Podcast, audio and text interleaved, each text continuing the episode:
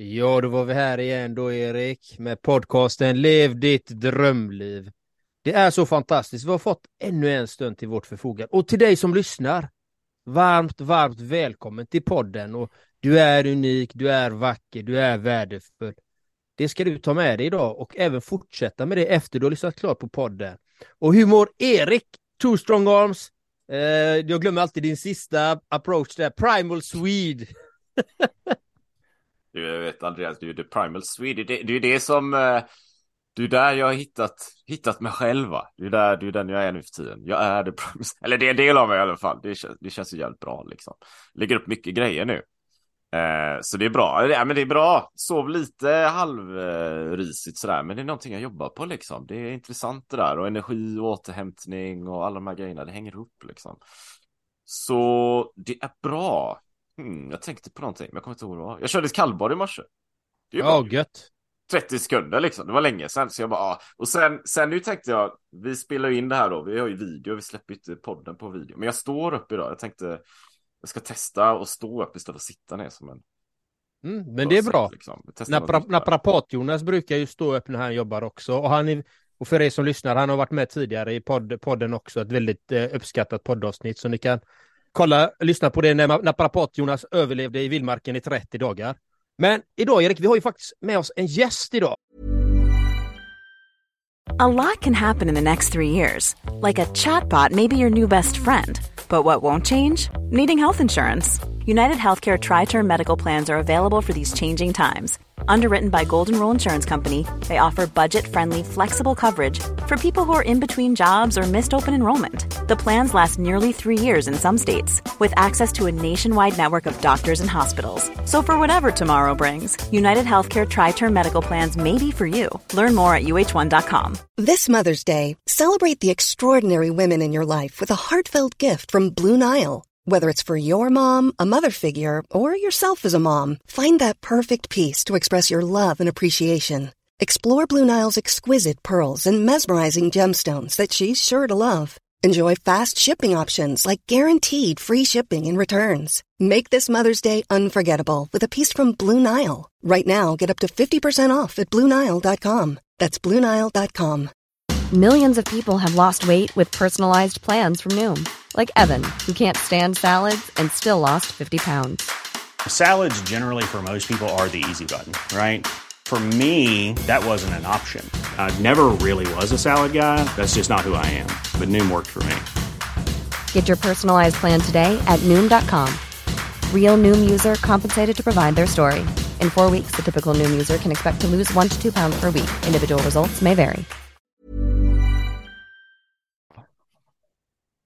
Vad händer nu Erik? Ja, jag är med, jag är med. Du, du såg ut som du var någon helt annanstans. Nej men du vet, jag var jättekonstigt. Ljudet bara försvann plötsligt. Så, vad fan hände nu? Så kom det tillbaka.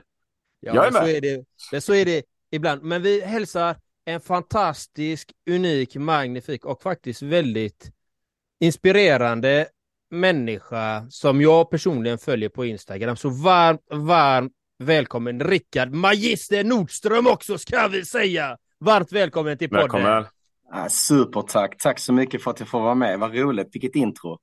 Ja, det, du är värd det. För du sprider så mycket pepp och kärlek på din, speciellt på Instagram där jag följer dig. Det är så vackert att följa dig. Du vill alltid göra en pepp där, massa hjärtan och kärlek och inkluderande. Ja, det är precis som du. Du peppar också väldigt mycket ju. Ja, jag älskar det.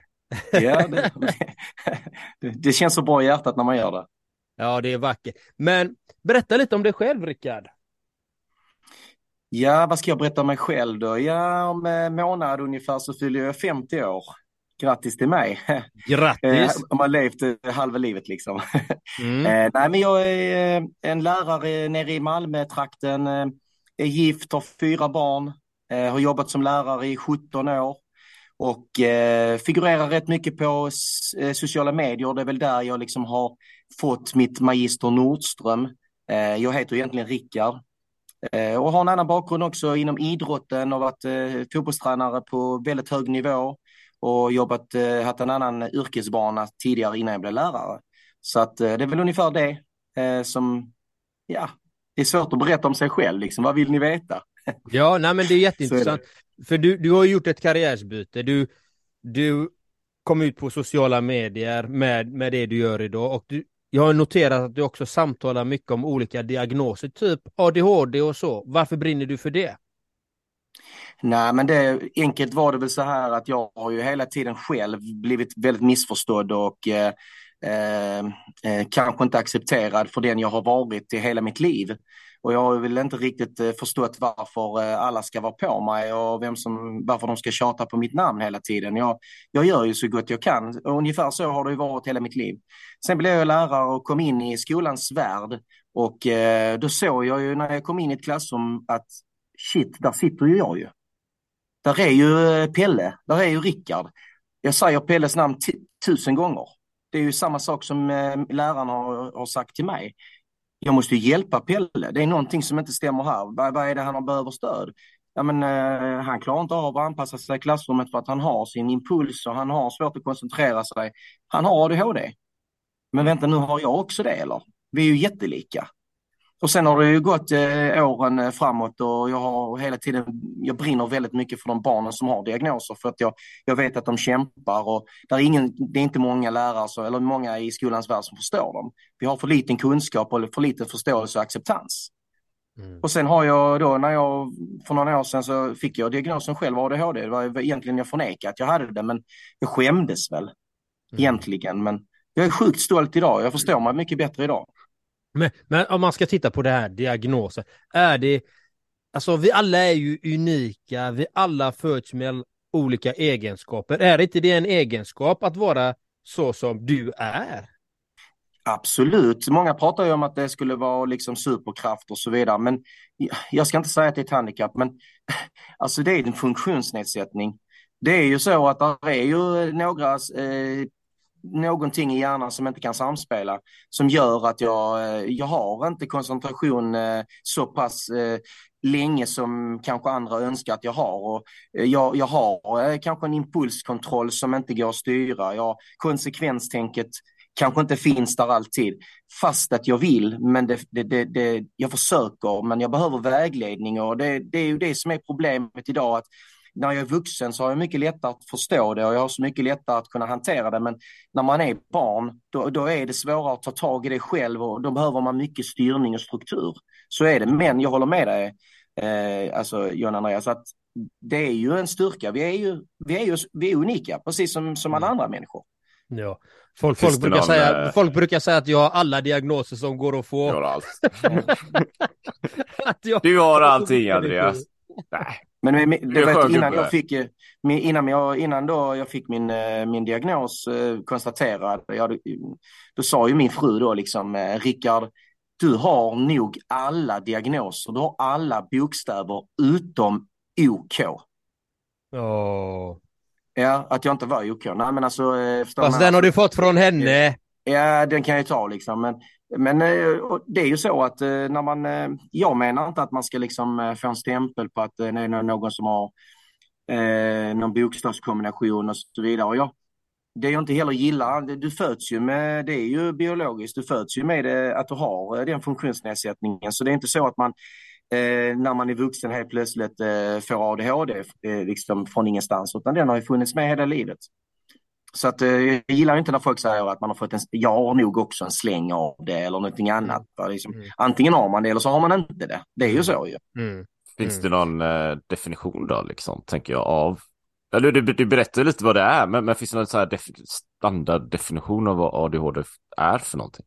Nej, men det är ju de eh, tre aspekterna som jag sa där, att det är ju koncentrationssvårigheter, impulskontroll och minnet är ju också eh, en av sakerna som kan på, som påverkas mm. mycket. Jag har, man har ju svårt att eh, minnas saker i flera led. Eh, man kan ju få olika instruktioner. Och jag, det kan ju vara att man håller på med en, en syssla. Jag kan ju, min syssla hemma är ju att liksom ta undan tvätten. Och så lägger min fru, liksom, viker det i tvättstugan, alla högar då, alla fem högar, liksom, fem i familjen. Och så börjar jag gå runt med två händer, då, en till, till mina söner. Och, men, på, men på vägen därifrån så kanske jag helt plötsligt ser en annan grej i till exempel min dotters rum som jag helt plötsligt, äh, vänta nu, den tavlan hänger snett. Jag måste hänga den rätt. va. Uh, och sen har jag gjort det, så går jag och sätter mig i soffan. Och sen så sa jag min fru, du, eh, vänta nu här, tvätten, uh, vad hände med den? oh shit, då glömde jag. Alltså, det bara försvinner, det finns inte där. Det, liksom, det, det finns ingen, jag kan inte liksom, det är så svårt att förklara. Så det, mm. Och då blir alla de här grejerna som då man, det är ju liksom ett litet minimisslyckande man sa så. Detta är ju bara en liten grej, det är ju bara en av alla saker som sker ju. Eh, och då känner man ju sig dålig, man känner sig som en riktigt dålig man. Eh, när man liksom missar saker i, som är enkla grejer att klara av. Mm. Men vad, vad, vad kan man göra då? Om man har det här ADHD, vad, vad är det man kan göra? Vilka verktyg och hjälpmedel kan man använda sig utav för att förenkla sin vardag helt enkelt? För vi lever ju i ett samhälle som har en speciell mm. struktur som kräver ganska mycket av varje individ. Ja, precis. Och det jag skulle vilja säga också att tillägga att just de här grejerna kan ju också beroende, det allting är ju beroende på eh, vilken tid på dygnet man gör de här grejerna. Eh, om jag skulle göra samma sak, eh, det här med tvätten till exempel, Eh, om jag gör det på en kväll när jag kommer hem så har jag ju en sån låg energi i min kropp så att jag är ju helt utpumpad. Men skulle jag göra detta klockan 12 en lördag, då har jag ju helt annan energi. Då är det mycket lättare för mig att jobba och processa det. Mm.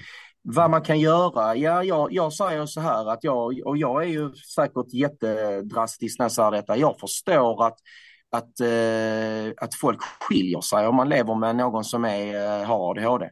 Alltså, förstå mig rätt, min fru har inte det och jag är så jäkla tacksam att hon orkar med mig. Mm. Hon, hon hjälper mig, hon, hon kan vara jäkligt less. Hon kan vara så fruktansvärt less på att hon måste ta hand om mig, förstå mig rätt, ta hand om mig, styra mig, berätta saker och ting. Samtidigt så vet hon ju liksom vad mina svagheter är som hon måste hjälpa mig med. Och det, vad kan man då göra? Jo, det är struktur. Det är mycket lappar. Det är en lapp liksom på dörren. När man kommer hem så är det en lapp. Lås. När jag vänder mig om och stänger dörren så står det lås. Jag glömmer låsa. Alltså förstår ni vad jag menar? Eh, alltså små, små, små, små, små lappar. Tydliga instruktioner. Eh, ska jag åka och handla och min fru säger glöm inte köpa mjölk. Mm. Då, säger, då, då, kan jag själv säga du kan inte säga det nu. Du måste skicka ett sms när jag är, i, i affären. Då får du skicka det. Du kan inte säga det nu. Och då vet jag också om att om jag då när jag är i affären öppnar smset precis när jag gått in i, i, i, i, mat, i matbutiken så kommer jag, när jag är framme sen till vid mjölken, så kommer jag glömma mjölken. För att jag redan tittat på det smset men det har gått för lång tid innan. Förstår ni vad jag menar? Mm, jag förstår. Jag vet att jag öppnar ja. smset när jag kommer fram till kassan och sen går tillbaka och hämtar mjölken. Mm. Så det är många sådana, sådana små bitar som man måste ha hjälp med runt omkring. Uh, sen kan jag själv jobba med det såklart och det, då är vi inne på lite av det ni är intresserade av. Det är liksom att hitta ett lugn i sig själv, jobba med träning. Uh, jag själv medicinerar mig genom att jag tränar ju extremt mycket. Det är ju min fristad. Jag kommer ifrån, rensar min hjärna och, och liksom får ny energi. Uh, samtidigt så ploppar det upp många nya idéer då av att träna såklart. Men ut med hunden, ja, men det är sådana grejer som man måste jobba med.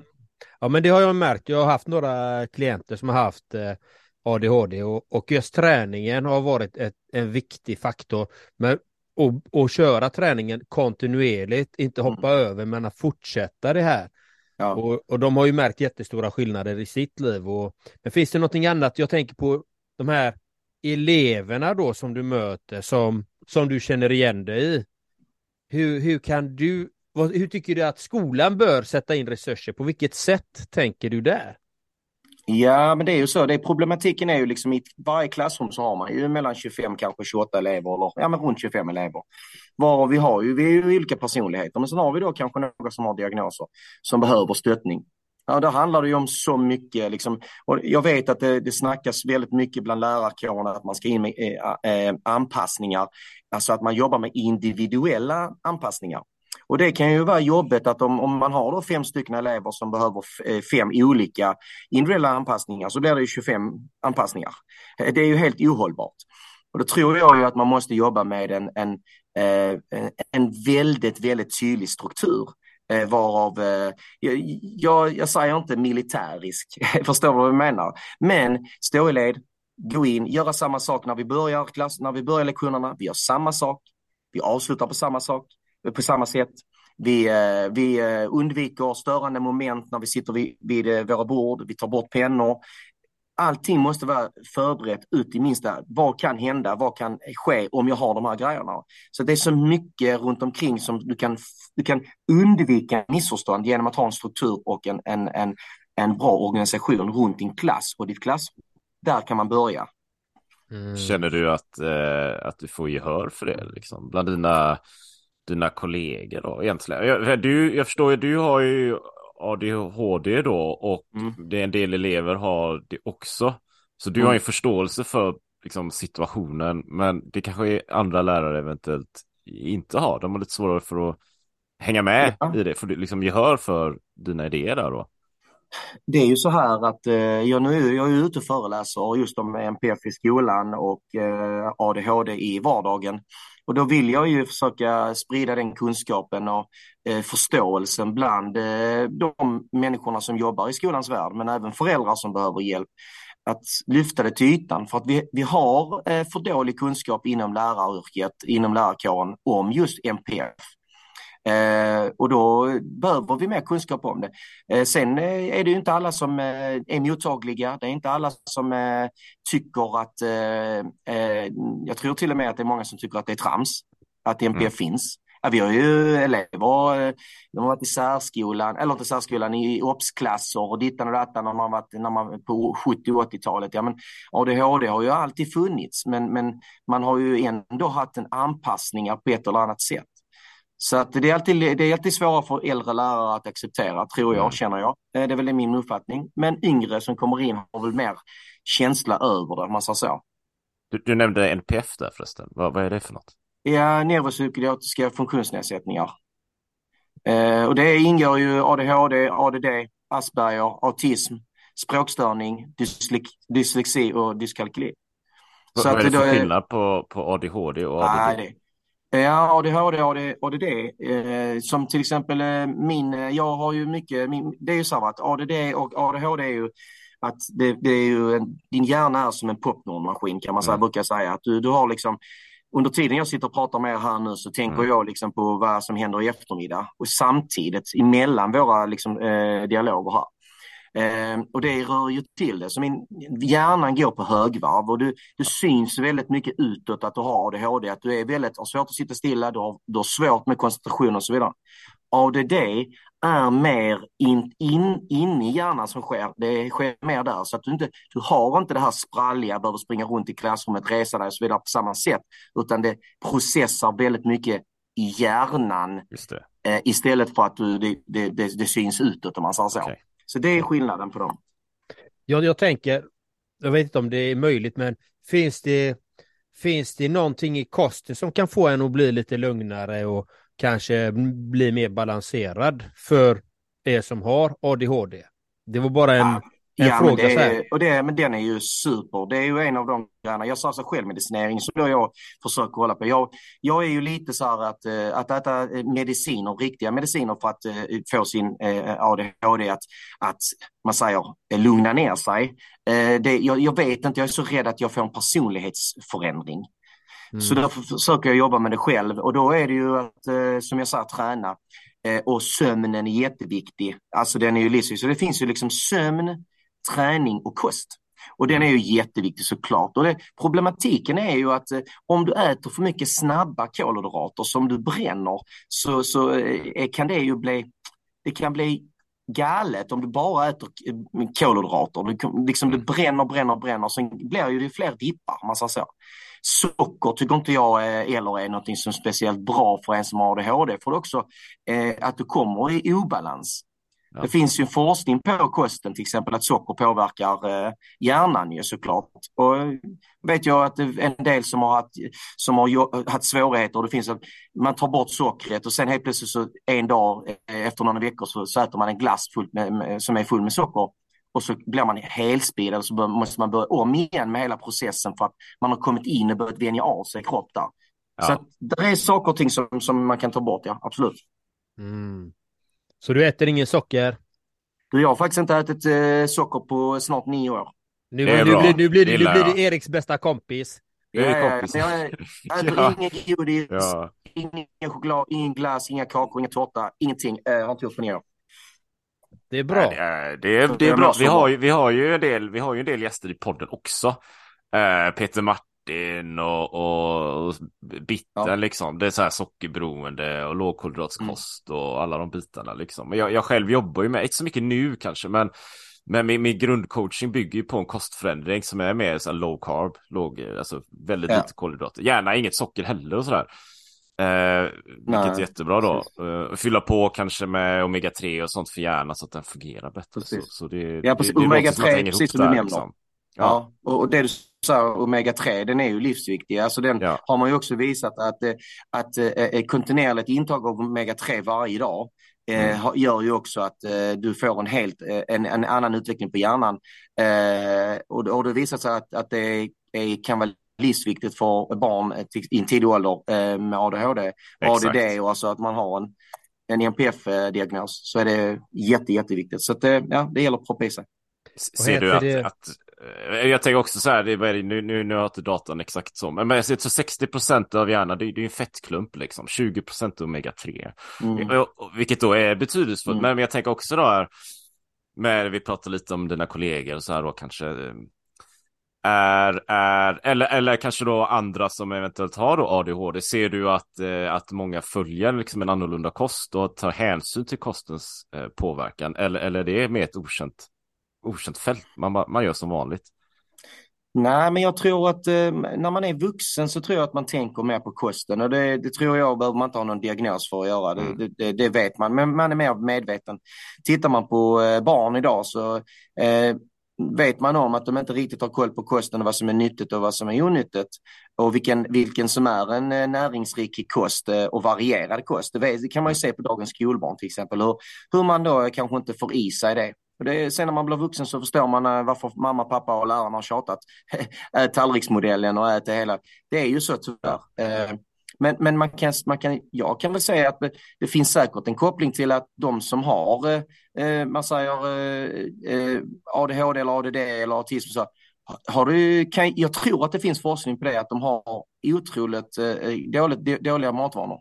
Att det är väldigt ensidig kost. Eh, och för att man, man, ja, man har bestämt sig. Och det, sen är det så också när man, är, när man har ADHD, när man är yngre, så kan man också utveckla eh, trotssyndrom.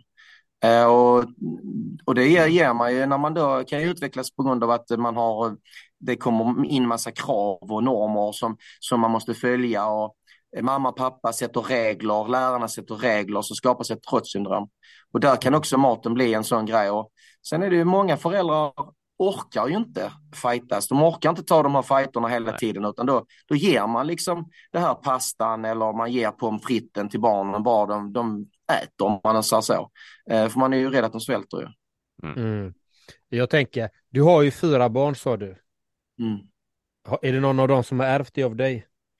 Jag har ju eh, en son som har ADD. Mm. Eh, och det är ju rätt så tydligt. Det, var, det är ju rätt så, när, eh, vi bråkar ju extremt mycket, jag och sonen, han är 16. Eh, mm. Och så fick jag göra en analys liksom och min fru sa du måste vara den vuxna i rummet. Och så tänkte jag så, vad, vad, vad är det som händer? Varför, varför är vi? Och så tänkte, gjorde jag sån här, eh, liksom, försökte analysera vad det var, handlar om. Varje gång vi är ovänner, det är när båda två är låg på energi. Och det är på kvällar när vi har varit i skolan eller vi har varit och jobbat. Sen när vi då eh, är på en lördag och är ute och spelar golf tillsammans eller vi är någon annanstans, ja då eh, funkar allting. Men just då när vi är uttömda, då har vi så att vi kan inte möta varandra i våra samtal. För vi, vi blir ovänner helt enkelt. Vi tycker olika och vi säger det så olika på, eh, alltså det blir klumpigt på något sätt. Mm. Så det är ju rätt så. Mm. Och varför jag ställer den frågan, för det är ju säkert många föräldrar där ute som som brottas med det här, som kanske själva har det och som kanske har barn med det. Så, och det är ju viktigt att höra någon annan förälder som faktiskt också brottas med detta, liksom som dig. Och yeah. vad, hur, hur, hur påverkar det er relation nu när du vet att du har ADHD och du vet att han har ADD? ADD. Hur, yeah. kan ni, hur kan du hjälpa till att behålla balansen? Vad har du för tips och tricks där? Ja, men det är ju det att eh, om man har någonting man eh, kanske eh, tycker och tänker om någonting som man behöver styr, alltså, eh, säga till om eller ja, men du vet hur en familj ska fungera. Så, då får man, jag får nog backa till exempel på vardagar då när jag vet att jag har dålig, eh, låg på energi och så får jag ta de tillfällena.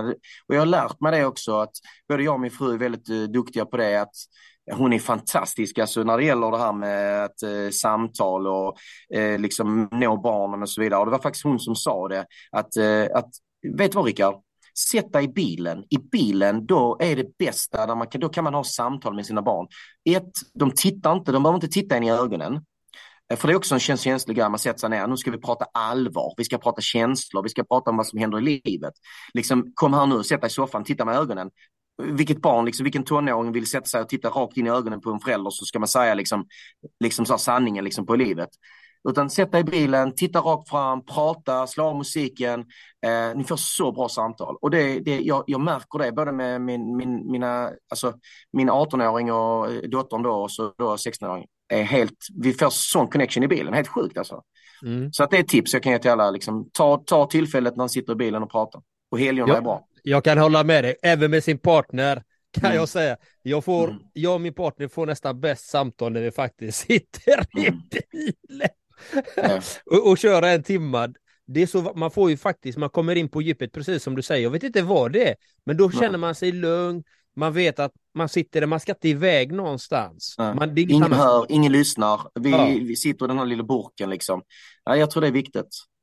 Så det, Varför så hyra det är bra... en eh, bil om man inte har en bara för att få det här eh, möjligheten och ja, ha det samtal. Jag har ju varit på en del långa bilresor i ett annat sammanhang eller mot event och sådär, varit många timmar bilar med mm. eh, kollegor så här. Då har man ju verkligen haft så här djupa samtal. Det, det, ja, ja. Inte, det är svårt att få Nej, men så är det. Så är det.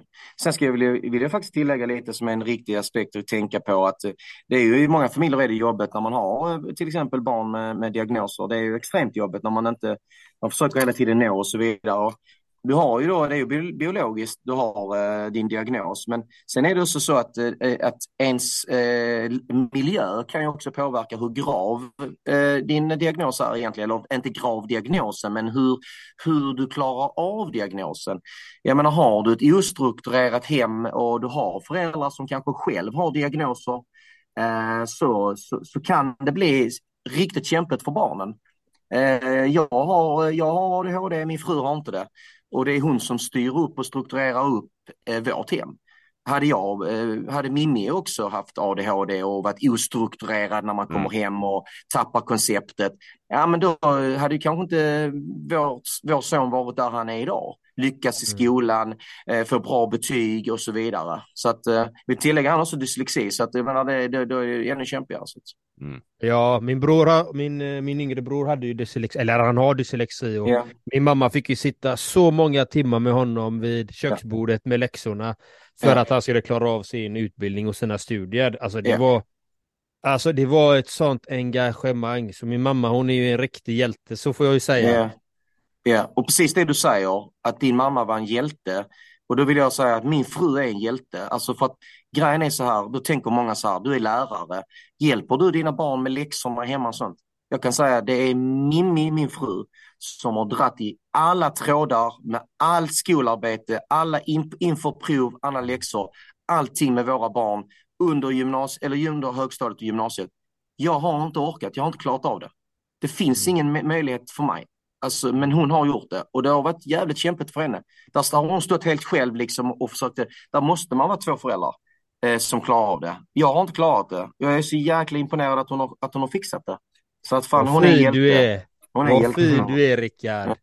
Ja. Du är så fin. Nej men på riktigt, det är så vackert att du är så öppen. Och det är så fint och för er som lyssnar. There's never been a faster or easier way to start your weight loss journey than with PlushCare. PlushCare accepts most insurance plans and gives you online access to board-certified physicians who can prescribe FDA-approved weight loss medications like Wigovi and Zepbound for those who qualify. Take charge of your health and speak with a board-certified physician about a weight loss plan that's right for you. Get started today at plushcare.com slash weight loss. That's plushcare.com slash weight loss. plushcare.com slash weight loss. Burrow's furniture is built for the way you live. From ensuring easy assembly and disassembly to honoring highly requested new colors for their award-winning seating, they always have their customers in mind. Their modular seating is made out of durable materials to last and grow with you. And with Burrow, you always get fast, free shipping. Get up to 60% off during Burrow's Memorial Day sale at burrow.com slash ACAST. That's burrow.com slash ACAST. burrow.com slash ACAST. Du är också en hjälte. Glöm inte det Rickard. Mm, tack så mycket. Ja, men man försöker kämpa på och det, det är väl det som är grejen. Och jag kopplar ju, tittar mycket på dig och är också imponerad av ditt sätt att uh, inspirera människor. Och jag blir inspirerad av dig och känner att du har den glöden liksom att du kan göra någon annan människa glad eller du kan påverka någon annan människa positivt. Och det är liksom, kan man bara eh, om jag gör ett inlägg, om jag bara kan få en människa att bli glad, det räcker liksom. Alltså då har man lyckats. Va? Sen, kan det vara, sen kan det bli ringar på vattnet, att det kan vara fler. Men, alltså, nej, men det är den lyckan, liksom. man bara kan hjälpa andra människor. Jag tror att det är liksom, nyckeln till att själv må bra. Ja, det, och, det, och det är precis så som du säger, det var så jag började med sociala medier. Jag vill inte ha det, så att jag sa, om min Instagram har bara hjälpt en människa på något sätt, så har jag mm. lyckats. Mm, och, det, och, och, det är så vackert att se det, för jag ser ju dig, du, du matar på, du matar på, du matar på, du matar på, matar på med de här pepp, pepp, olika pepperna, danserna och allting och äh, du verkligen har eh, en jättefin struktur där. Där har du struktur, där får du ut grejerna.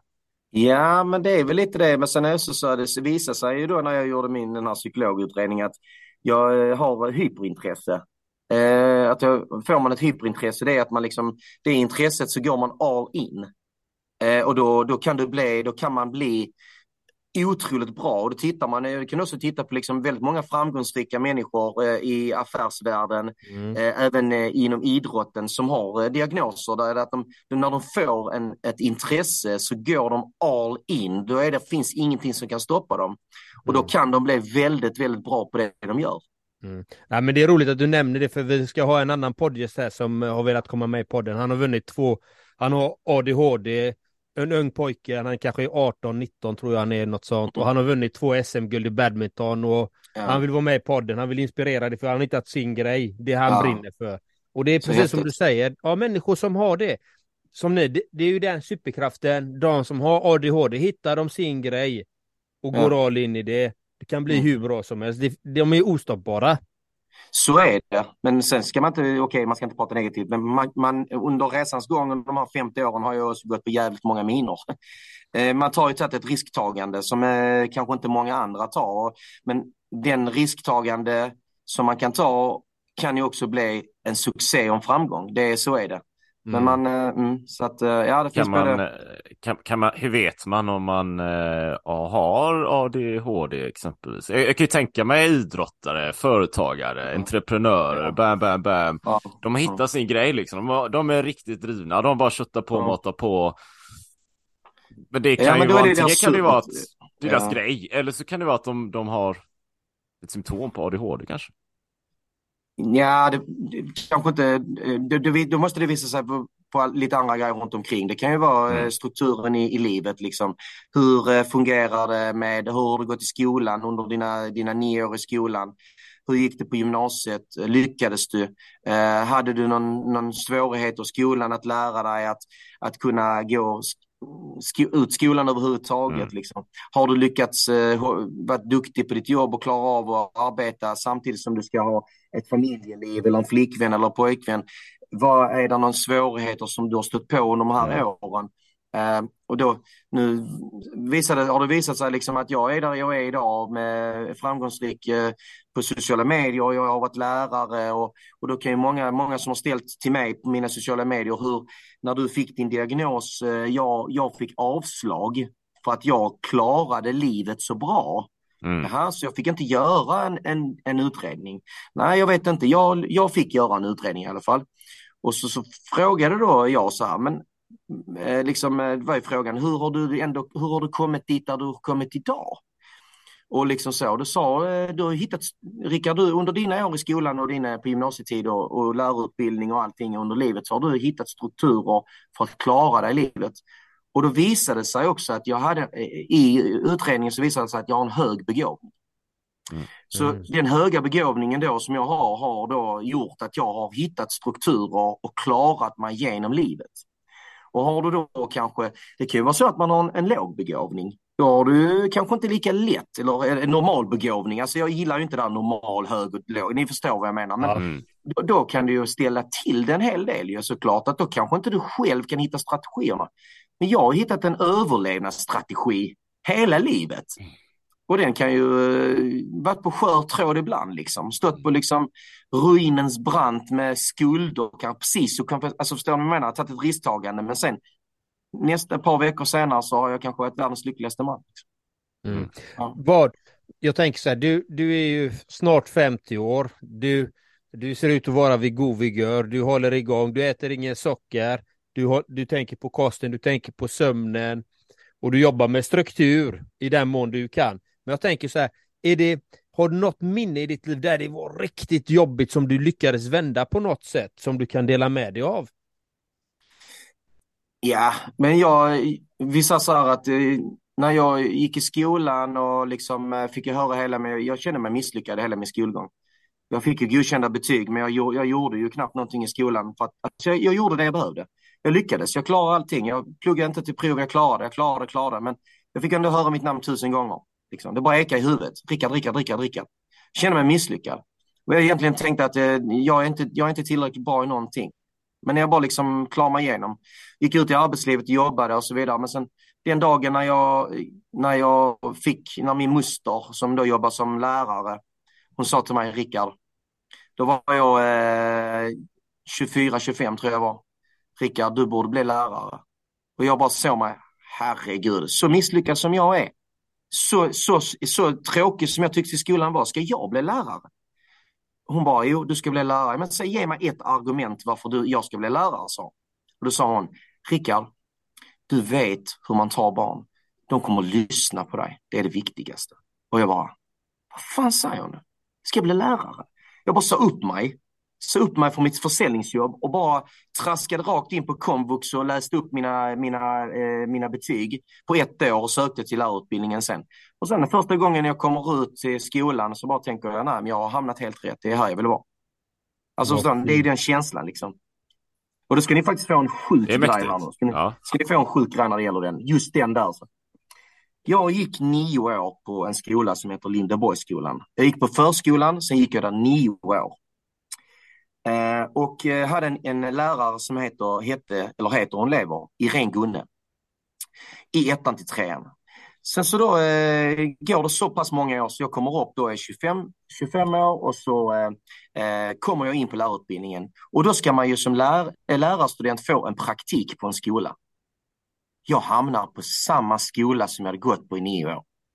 Alltså det är typ som att vinna på ett lotteri. Alltså det var bättre än att vinna till två miljoner. Första gången jag kommer dit så möter jag Irene Gunne i korridoren. Det första hon säger till mig, Rickard, du ska väl inte bli lärare? Oj. Och då var det sån ridå ner, du vet så. Ja. Jo, jag ska bli lärare. Och mina liksom, kompisar som då gick på lärarutbildning sa, vad menar hon med det? Och så var det Irene Gunne, jag trodde ju att hon var 60 år när jag gick i ettan till trean, ja. men hon var ju bara 28 år då. Nu var hon 60 år, typ. 30 år senare. Sen, kom hon, sen kom hon dagen efter och det, det, detta här var bekräftelsen och det var väl en sån aha eh, moment också. Då kommer hon och säger, du Rickard, jag, jag tänkte på detta hela kvällen, att du ska bli lärare. Det här kommer att bli hur bra som helst. Du kommer att förstå alla barn som är på andra sidan, de som inte klarar av att vara, eh, sitta stilla i klassrummet. Du kommer att förstå dem. Det var, ja. Så det var liksom där, det var där min resa började i skolans värld. Så vackert. Ja, det, men det var en mäktig upplevelse faktiskt. Och att hon fick gå hemma en hel dag och reflektera över det. Ja, precis.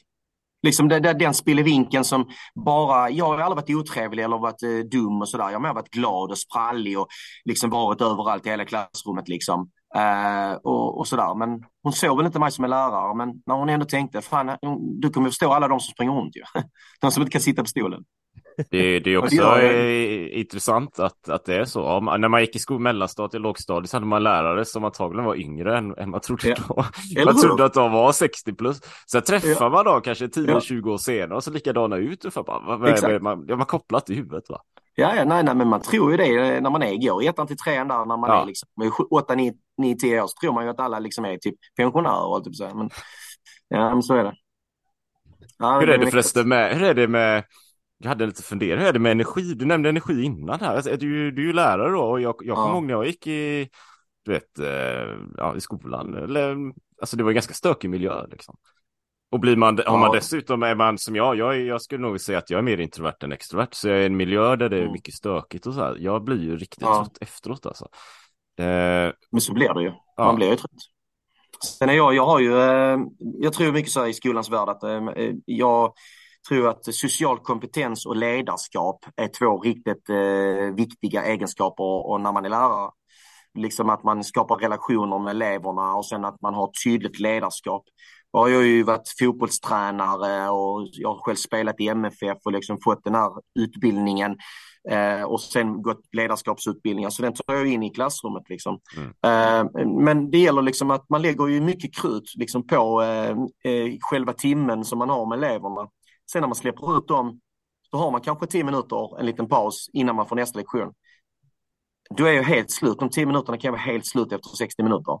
Då måste jag bara sätta mig ner och bara återhämta mig så fort som möjligt. Det låter ju inte sunt, men ni förstår vad jag menar. Mm. Återhämta mig, liksom andas ut liksom och sen bara öppna dörren med ett leende igen. Det Mm. blir liksom, man är ju, man spelar ju en, förstår mig rätt, jag är mig själv hela tiden. Men man kan ju tycka att det är jobbet.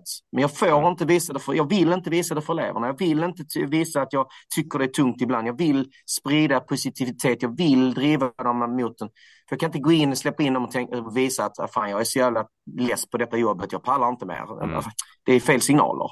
Så på något sätt, va, jag vet att man kan få kritik för det, för då tänker man att ja, men det är psykisk ohälsa kan du skapa på grund av det och att du ska vara någon annan. Jag är inte någon annan, jag är mig själv. Jag tycker om att sprida positivitet och jag får släppa den tröttheten där och då. Och så får jag vila när jag kommer hem. Och det är väl det som är Mm. problemet, att då får min familj skiten. Mm. Ja, men jag förstår. Men om, om, om man är trött alltså, eh, och, och du eh, ler, då får du energi för att du, du skickar ut glada hormoner i Ja. kroppen för att Ja. du har ett leende. Det är samma sak som att säger du fina saker högt så säger du de sakerna till dig själv också. Du hör, det är en vibration, du blir ju mer glad och positiv av de sakerna. Mm. Ja, men så är det. Och, och, ja, och det, det är precis som du säger. Och, jag menar, ja, det ju, om jag kan ge bort ett leende till någon och den personen kan le. Eh, den, den, det, när jag får tillbaka det leendet, när det studsar tillbaka till mig själv, när jag ser att eh, Stina eller Pelle ler tillbaka. Och, och liksom, eh, de ler på grund av att de känner att jag bekräftar dem. Mm. De, de, de ler för att de tänker Rickard ser mig.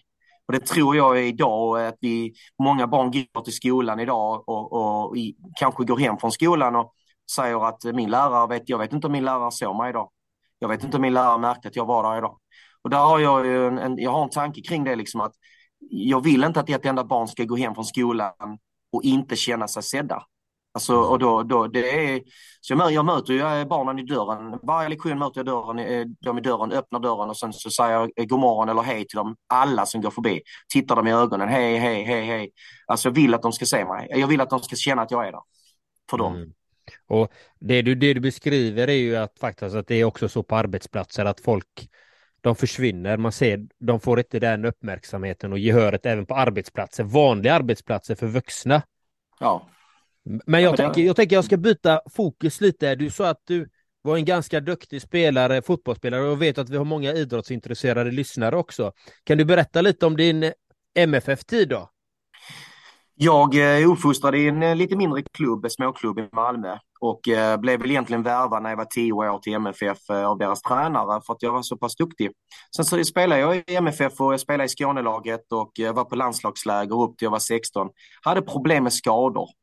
Eh, kom eh, fram till här var väl nog första gången jag, när jag, jag reflekterar lite över det idag, vad, vad, vad som skedde. Men jag, jag kom i en konflikt med MFF eh, som gjorde, och detta är ju typiskt eh, drag av min, det är min ADHD som ställer till det. Där jag, jag hade varit på Skåneläger, eh, spelat med Skånelaget, jag spelade, jag var mm, otroligt, jag var startspelare i MFF för 16 år. Eh, men när jag kom hem så, så tyckte min tränare att jag inte skulle spela på lördagen. Eh, för han tyckte att jag skulle vila. Och då, eh, då, då det, det kunde inte jag se. Jag, jag såg det som en, en, en, en, eh, en, en motgång. Jag, jag, jag kände att jag blev petad och blev förbannad. Då sa jag, nej nu ska jag gå, nu slutar jag MFF. Då gick jag till eh, division 1, eh, som låg då i Malmö också, ett lag, på Ecolympic, spelade där, gamla division 1. Och det ångrar jag idag ju såklart. Det, det var ju liksom en sån här eh, konsekvensen där av det beteendet, eller den, eh, den handlingen, den, den kunde inte jag tänka på då och, och liksom då när det hände.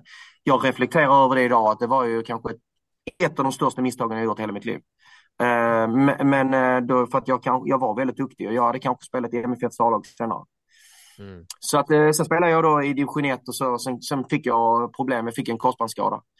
Slutade när jag var 28 år, sen blev jag fotbollstränare och sen har jag tränat fotboll eh, i 15 år. Jag har tränat eh, lag i division 2 och division 3 här i Malmötrakten. Så att, eh, men sen har jag då slutat på grund av att eh, ja, sociala medier tar över, jag föreläser, gör annat och ja, familjen också fokus såklart.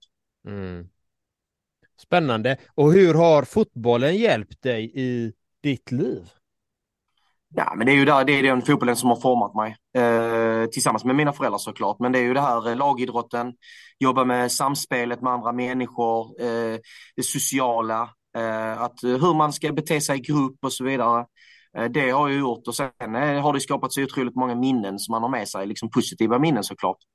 Som sitter i ryggraden. Så att Nej, men eh, att eh, det är ju inte, handlar inte bara om fotboll. Eh, det handlar ju om att, eh, jag tror, det, det vill jag ju påstå att, att idrotten idag är ju en viktig, viktig eh, inkörsport i, i det vuxenlivet med eh, att få bra samhällsmedborgare helt enkelt. Mm. Jag tror att om inte jag hade spelat i MFF eller spelat fotboll så hade jag kanske hamnat bakom eh, ICA och stått, stått och rökt och druckit alkohol med mina eh, klasskompisar som inte idrottade som som sen hamnar lite snett. Alltså, det var väl det idrotten räddar mig kan man säga. Och det tror jag många, eh, många behöver. Liksom, att idrottslivet är så pass viktigt. Mm. Vilken, vilken, eh, vilken årskurs är det du eh, lär ut i? Ja, eh, Gamla är de, studenterna? Eh, de är ju, fyller ju, de är väl 10, de är 11 år, 11. Eh, jag har årskurs 5, 11-12 år är de. Så det är årskurs 5. Har man, har man, har man gympa och sådär då eller? Ja, då har man idrott två gånger i veckan.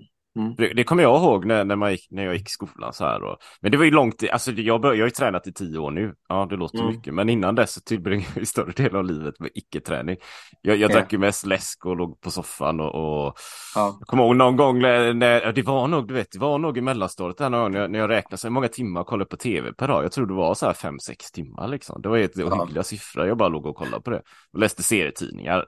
Brorsan, han, han gick ju fotboll då. Jag vet, ni kör fotboll bara två här. Uh, han, han spelar fotboll, jag fattar inte poängen liksom. Det är som när jag, när jag såg Göteborgsvarvet första gången, det var ju tio år sedan då kanske. Jag fattar inte vad de håller på med, springa där. Men mm. nu ser jag ju värdet i träning och rörelse och det gör ju uppenbarligen, jag tänker apropå ADD och, och det här, liksom, eleverna, får de ut värdet av det? De kommer ut och tränar och du ser att det påverkar och hjälper dem eller? Alltså träning i sig är ju oerhört viktigt. Sen, sen är det ju så att det är svårt kanske att få alla barn att träna. I, i, om inte du kommer in i, i, i idrotten eller i något, någon hobby. Men alltså om du inte kommer in i idrotten i lagsport eller någon individuell sport ja.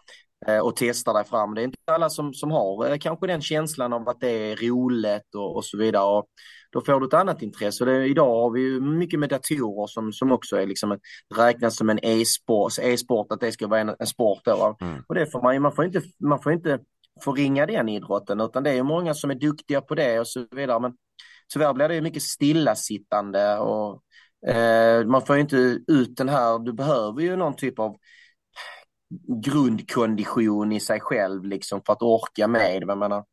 Så att Ja, det är inte alla som är i skolans värld som rör sig så pass mycket som de behöver göra. Min förra skola som jag jobbade på, de hade ett projekt där man, där man eh, hette Bunkeflomodellen. Där mm. man hade visat sig att eh, forskning att de gjorde så att eh, man hade idrott tre gånger i veckan och de två andra dagarna hade man uterörelse i, i 30 ja. minuter. Så ja. man hade alltså rörelse fem gånger i veckan.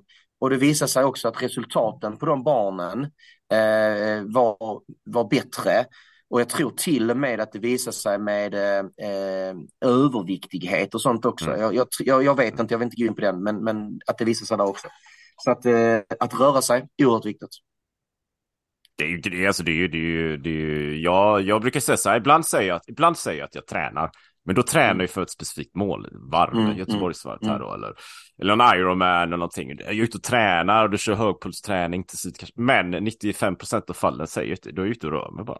Jag är ute och mm. rör mig, gärna så mycket som möjligt. Så många timmar som möjligt. Det, det gör ju så mycket för det fysiska. Och det mentala då? Och, det, och vi vuxna vet ju, vi, vi får förstått att det är viktigt för oss. Eh, och skulle du, skulle du ta med ett barn ut i skogen som är 10-12 år, ut Mm. i skogen och gå en 5 kilometers runda så det, det, det kommer ta emot att de vill följa med. Men när de väl kommer hem så kan jag garanterat säga att alla är ändå rätt nöjda att de tog den kilometer, fem Mm. kilometers rundan. De är rätt glada och de känner att det gav någonting. Att de har fått energi och de har fått lite, lite D-vitamin, alltså det säger de inte, men de känner att de har blivit fräschare på något sätt. Så jag Ja. är helt hundra på att de känner det. Jag, jag tänker så här. Du har, du har ju fyra barn. Du har en fantastisk fru Mimmi. Som är din hjälte. Mm. Hjältinna, precis. Hjältinna, precis. Och jag tänker så här. Du, du tränar ju väldigt mycket. Får du med? Har du märkt att det påverkar dina barn? På ett positivt, att, har de tagit efter de beteendemönstren eh, med träning och rörelse som du gör? Absolut, eh, jag tror så att det, det, de aktiviteterna man har i en familj kommer ju smitta av sig på ett, ett eller annat sätt. Jag, I och med att jag hade fotboll och jag var fotbollstränare så började mina söner spela fotboll. Eh, så de rörde sig där och min, min dotter började då, den äldsta dottern bor inte hemma, men eh, de, de började också röra sig och spela fotboll. Så alla tre barnen som bodde hemma spelade fotboll. Sen eh, slutade jag med att vara tränare och sen slutade då den ene sonen då, han, som slutade också med, med fotbollen. Och sen började jag styrketräna och träna sex gånger i veckan. Vad, vad har hänt nu? Jo, min, min 16-åriga son, han styrketränar fyra, fem gånger i veckan. Mm. Jag spelar golf. Vad händer nu? Jo, min son spelar golf också. Så att eh, vi, vi liksom hittat eh, aktiviteter som vi har tillsammans. Eh, så att jag tror absolut hur viktigt det är att det är klart att bara dra en parallell, alltså har vi föräldrar som inte rör sig, som eh, sitter mycket med mobiltelefonen hemma, så är det svårt att motivera barnen att de ska börja träna. Mm. Eh, det är svårt att motivera dem att inte de ska hålla på med mobiltelefonen för att mamma och pappa gör det. Så alla mönster du har i hemma, alla, alla rutiner, det är ju sånt som smittar av sig, så är det ju. Mm. Och jag tänker på de här eleverna du har som, som du noterar är de här spralliga, de som har svårt, de som förmodligen har diagnosen ADHD då. Eh, har du samtal med deras föräldrar kring, kring de eh, beteendemönstren? Så är det. Alltså, det kan ju vara så att man, eh, jag får ju barn i, eh, i årskurs fyra. Det kan ju vara något barn som redan har fått en diagnos innan de kommer till mig. Sen kan jag också göra en analys och en, en skattning och en, en pedagogisk kartläggning och, vis, och jag, där jag själv tycker, här har jag ett barn som eh, jag misstänker har en diagnos. Då gäller det för mig att eh, lägga fram det bra till föräldrarna. Och jag kan säga under de 17 åren jag har gjort det, lagt fram till någon förälder att eh, ett barn jag misstänker eh, eller hur, hur, hur känner ni igen detta jag berättar om hemma? Så har stort sett 99,9 procent har sagt detta här känner vi också. Så de har liksom varit tacksamma att man har tagit tag i det och liksom sett det för de har sett problematiken hemma också. Sen är, är det svårt för mig att säga hur en familj ska hantera saker och ting hemma, men jag har ju mött många föräldrar som har kanske barn som har diagnoser som sagt så här, ja vi bara bråkar om läxorna, vi bara bråkar om läxorna. Ja men det är ju inte så konstigt, ditt barn bränner ju all energi när den är i skolan och är helt uttömd av energi. När du vill att ditt barn ska göra läxor hemma så orkar inte ditt barn det. Det är därför ni får konflikter. Nu skiter ni i att göra det. Låt oss i skolan lösa det, att de får lära sig så mycket som möjligt i skolan och så blir ni, är ni mamma och pappa hemma istället. Ni ska inte välja extra lärare för ert barn. Ni ska inte ta de konflikterna. Så sådana såna saker kan man ju mycket väl säga. Så att det är fått hjälpa. Det har jag fått många som har, ja, är det sant? Och sen bara efter någon, kanske någon månad, har sagt, du hade rätt. Vi har inga bråk, vi bråkar inte någonting hemma. Nej, varför ska ni bråka om läxor? Ditt barn orkar inte göra läxorna ändå, det är därför de bråkar. Mm. Vad fint. Vad fint. Och, och vi brukar göra så här med podden att vi avslutar ungefär vid en timma och sen går vi över till Patreon-delen här. Och jag tänker så här, för du är en stor aktör får man säga ändå på sociala medier, på TikTok och Instagram. Och, och i sociala medier så, så förekommer det oftast kommer det mycket positivitet, men det kommer också jobbiga situationer emellanåt. Och det är det jag tänker vi ska kanske sam, vi ska samtala om i Patreon-delen här. Ja. Så, Så vi säger tack till alla er fantastiska lyssnare som har lyssnat på podcasten. Lev ditt drömliv. Vi önskar er en fantastisk dag. Ha det gott så länge. Det Hej! gör vi. Ha det Ha det gott. Hej. Hej. Planning for your next trip? Elevate your travel style with Quince. Quince has all the jet setting essentials you'll want for your next getaway, like European linen, premium luggage options, buttery soft Italian leather bags, and so much more. And is all priced at 50 to 80% less than similar brands. Plus, Quince only works with factories that use safe and ethical manufacturing practices. Pack your bags with high-quality essentials you'll be wearing for vacations to come with Quince. Go to quince.com slash pack for free shipping and 365-day returns.